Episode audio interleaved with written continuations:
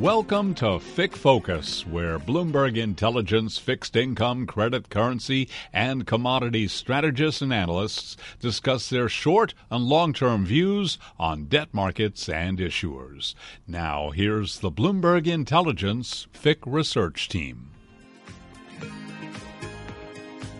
Welcome to the FIC Focus podcast, the Macro Matters edition. I'm Ira Jersey, the chief U.S. interest rate strategist for Bloomberg Intelligence.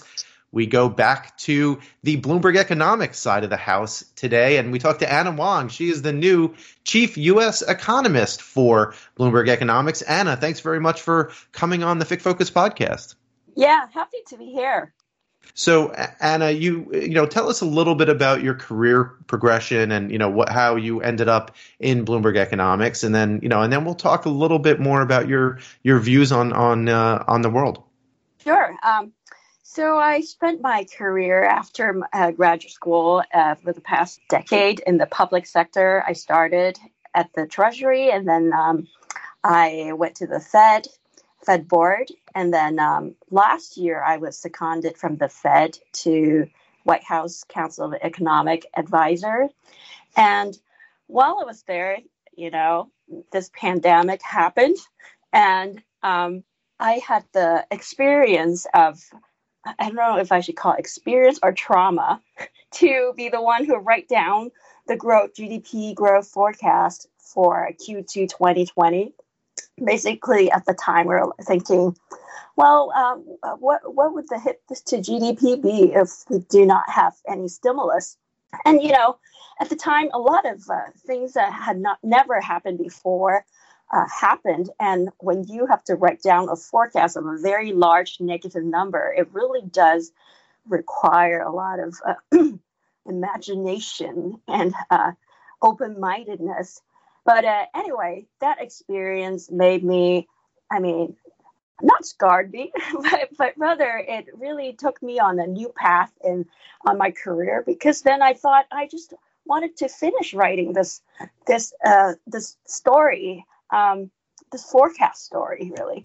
I saw how it all went down in flames, the whole economy, and now I wanted to, you know, finish my job as an economist and forecasting the rest of the recovery, and that's why I'm here in Bloomberg. So let's talk a little bit about what might have kind of surprised you, you know, after the big downdraft. So obviously we had, you know, huge swaths of the economy closed. We did have the massive fiscal stimulus, which obviously affected, you know, the rates market and how much debt issuance we were going to have. So we've talked about that, you know, quite frequently on this particular podcast. But were there anything, particularly in the recovery, that surprised you, right? So as things reopened, was the reopening, you know, faster or slower than you might have anticipated? And, you know, have there been anything in terms of maybe the reaction to the fiscal stimulus by the household sector or the business sector that might have surprised you a little bit compared to going into the recovery period over the last year or so? Yeah, that's a great question, and nobody had asked me this question before, but it's definitely a very interesting question. So I'll bring you back to last year around April of 2020, right? So the economy really had shut down for the first time ever, and we wrote down this very low GDP number, and at the time, some of the debate is like in envisioning what will happen to the economy is, one, will we have this stop-go pattern, like lockdown, reopen, lockdown, reopen, lockdown, reopen? And at the time, that seemed like a terrible vision of the world, of the future. I mean, we saw that was happening in China then, you know, China's lockdown, reopen. But we didn't think that would happen to the U.S., but that is our reality now. It turns out although with each successive wave of COVID, the marginal impact on the economy indeed is smaller. But however, we're still in this pattern of like recurrent mutations of the virus and then slowdown in activity. So I was surprised. So my first surprise was how this pandemic had lingered, and that it took us quite a while to grow out of it. And the second thing that we were thinking about last year, around middle of last year. No, not middle of last year. Sorry, it was after CARES Act was passed, and we were saying even then that half of the population is have unemployment insurance that exceed their total income, and in fact, the data of household balance sheets shows that personal income has grown so much.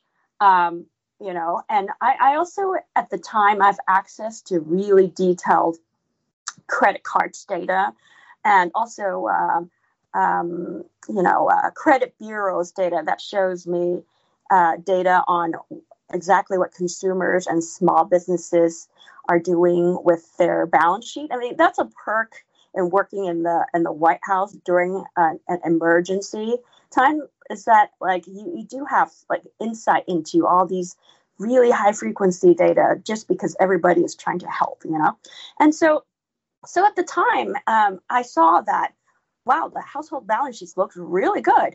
And normally, because people are using the Great Recession as a benchmark on how to project the unemployment impact or the impact of default on their balance sheets of consumers and small businesses. But none of that is happening because the moratorium on all these consumer debts and the fact that consumers are forced to not spend. So they have a chunk of their excess saving is due to not being able to spend during that lockdown period. And so the balance sheet going into late last year was very strong, and the default rates was lower than any model predictions that's based on previous data, right? So that sort of information gave me a hint of, coming into this year that this recovery would be really strong. But it was still stronger than what I would have thought, even given the information I had late last year, which is that the balance sheets of both businesses and and the consumer is super strong, and the PPP program obviously it really worked. Let's dig into that just a little bit if we can, Anna. So I think maybe this is where you were just going. So you're talking about the PPP program keeping people employed and basically the government giving money to businesses to make sure that people didn't lose their paychecks.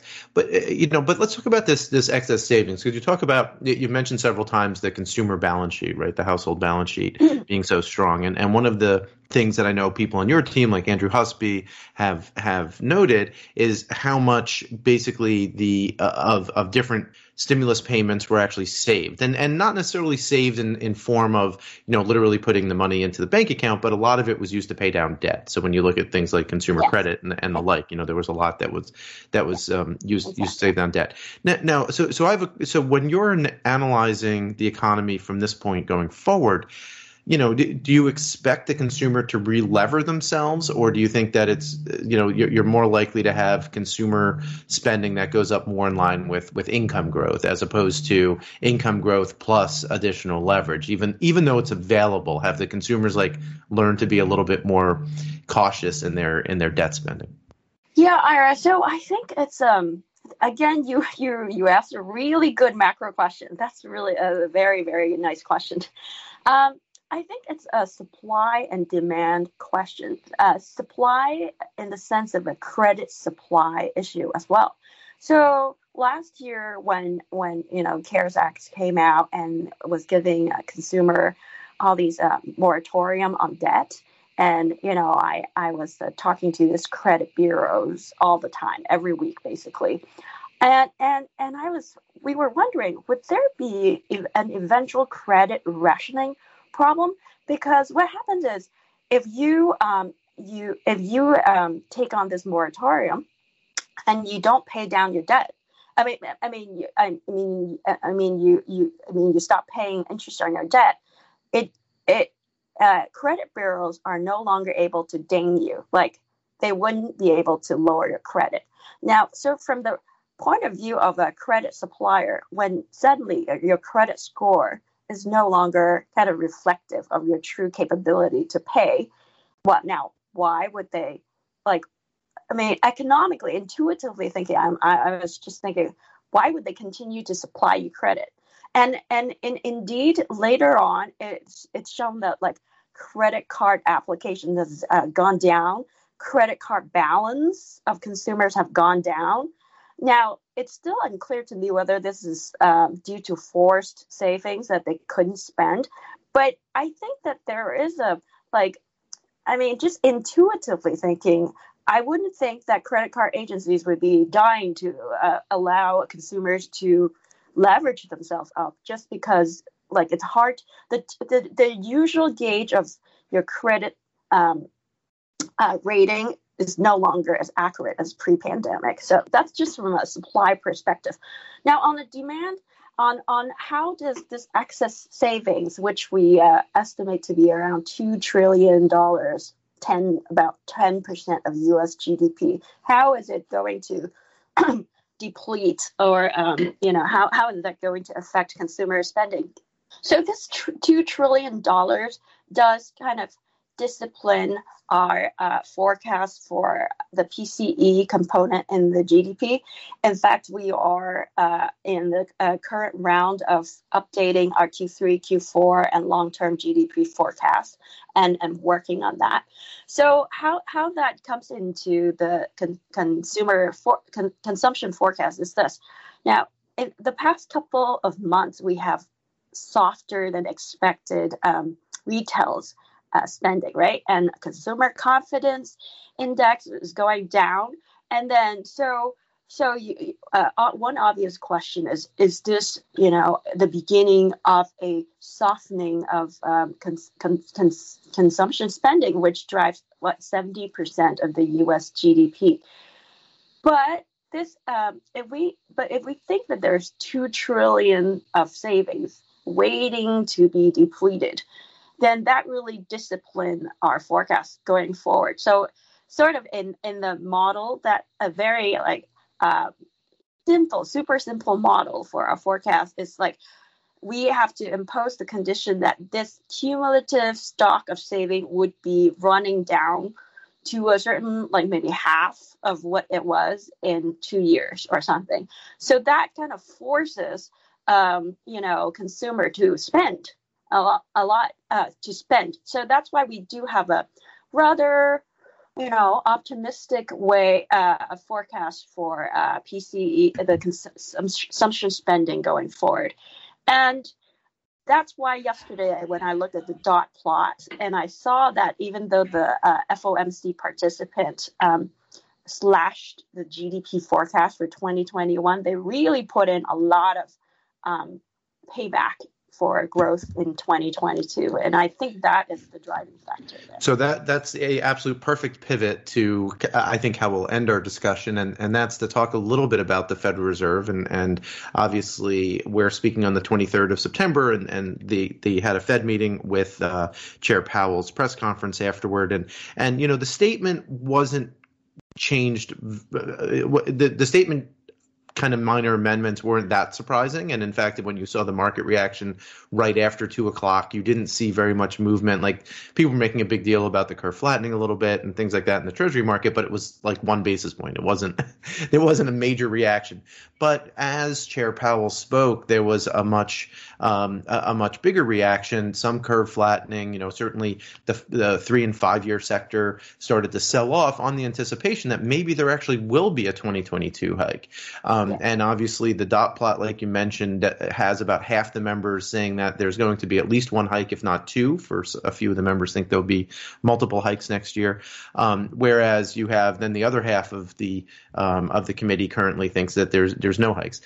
So how, given the fact that they have this, pretty decent impulse for growth in 2022 and maybe and going into 2023, although maybe slowing just a little bit in 2023, what do you think is that aspirational, that the Fed might actually hike in 2022, or do you think it's kind of a little bit unrealistic? And after you answer, I have my own opinion on that I'd like to share with you to see, poke holes in my view.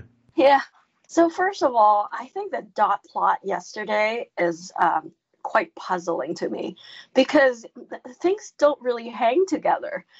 So if you look at the GDP growth path and their unemployment rate projections, they are all better than the long-run neutral rate, right? So even by 2024, GDP growth is still 2%, which is higher than the 1.8 for long run, and unemployment rate is below the 4.0 long run rate from 2022 onwards. And yet their inflation forecasts for both headline and core are going down starting in 2022. So it would be 2.2 to 2.1. So while you have growth going bonanza, according to this projection, yet your inflation is going down, and your rates, the Fed funds rate level for the median participant in 2024 is still substantially below the neutral rate. So in 2024, they have 1.8% there, whereas the neutral rate is 2.5. So it's like, so first of all, it's puzzling. So I'm not sure what I can draw from the dot plot. But from Chairman Powell's Q&A, I did. I could see why the stock market would fall because it does come across as more hawkish than the statement or the dot plot. And I think first of all, let me think. So if I just take the dot plot as it is, I think that their inflation forecast for 2022, which is 2.2% for PCE inflation, is going to be wrong. I think the supply and wrong meaning too high or too low? Too low. So too low. I think it's going to be closer to in between 2.5 to 3. That's my personal opinion. But the Fed obviously has very smart people, and I'm sure they have a lot of debate within. And also, I mentioned the problem with this dot plot, this 2.2 median inflation for 2022. I don't know. I had expected a much larger upward revision. So if higher inflation comes to pass in 2022, with the tapering completing by June of 2022, then there's space for the Fed to hike rates in the second half of 2022. Even if they don't hike the rates in 2022, the fact that they finish the tapering by June of 2022 gives them the optionality to do that if inflation should turn out to be higher than that 2.2 in that dot. So really quick. So when we talk about inflation, and this is one of those issues that I've been having with in my own mind, but also with investors and other market participants, and that's that a lot of the inflation that we're seeing right now is not. A lot of it, a large portion of it anyway, is not being driven by necessarily by consumer demand, but a lot of like supply chain issues and a lot of goods issues. Whereas yes, there are wage gains, but a lot of those wage gains are concentrated in a few sectors that actually have are less sensitive to economic downturns, right? And meanwhile, that you do have this huge swath of the economy, the service sector in particular, that still hasn't rebounded. And Chair Powell continues to mention his, the view that there's still a lot of wood to chop within the employment situation right now. And it seems to me that that's going to take way more than a year plus to kind of iron a lot of those things out. So last question, because we're running a little bit short on time here, is what where do you think as a base case are we going to pull forward hikes into late 22? It's I very much doubt that they're going to end tapering, they're going to end asset purchases in June and then hike in September. I think that's probably unlikely, although not completely out of the question. But he, let's say as a base case, like what's the probability of a hike in 22 versus them waiting until March or April? Because, you know, let's face it, over the next year or so, any bump in the road is probably going to push that back. And that's where I think, you know, you have a couple of bad, you know, employment numbers in the middle of next year. And the next thing you know, that we're not pricing for a hike until mid 23 instead of late 22. Yeah. Yeah. I think given the information we have today, with no new shocks coming, a hike in late 2022 would be my base case. But but if you ask me, like objectively speaking, is a hike coming in late 2022?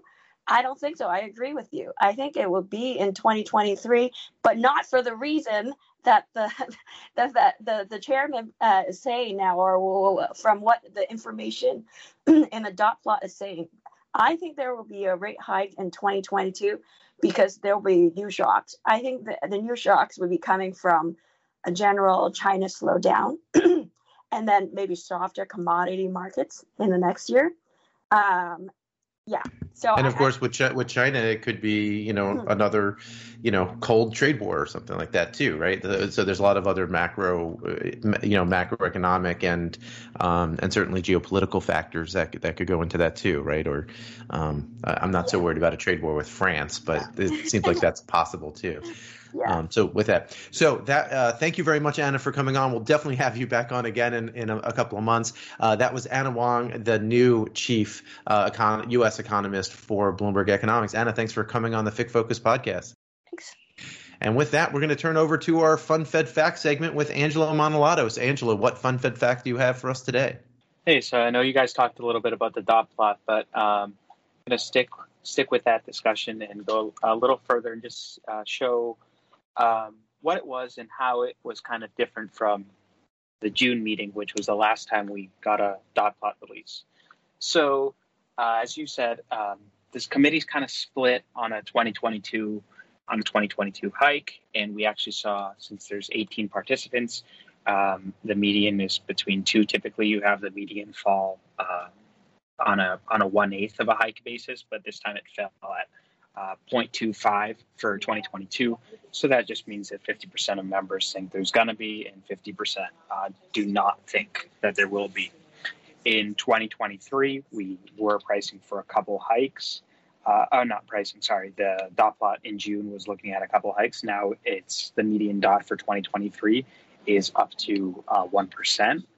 And the cool thing about September is that September rolls into the next year of projections. So we got a 2024 dot in September, and that also has the same thing as 2022. It's between two numbers, and it fell at 1.75, or rounded to 1.8%. And if you look at some market pricing through the end of 2024, we're looking at around 5 hikes being fully priced in, and this is using Eurodollar futures and stripping out the basis from those. So perhaps not quite as perhaps the Fed median dot is a little bit higher than that, but it's in the right direction. Great. Anything else from a Fun Fed Fact perspective today, Angelo?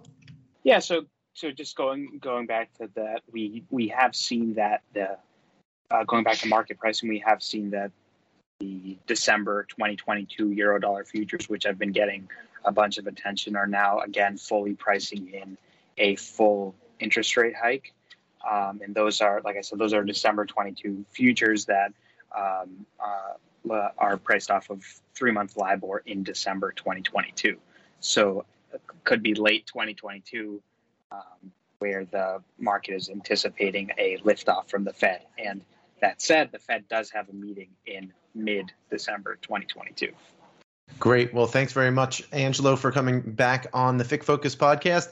With that, listener, thank you very much. On behalf of Anna, Angelo, I'm Ira Jersey. And if you have any topics that you'd like us to hit on this particular podcast, please hit us up on the Bloomberg Terminal. You can find all of Angelo's and my research at BI space rates, and you can find Anna's work at BI space eco.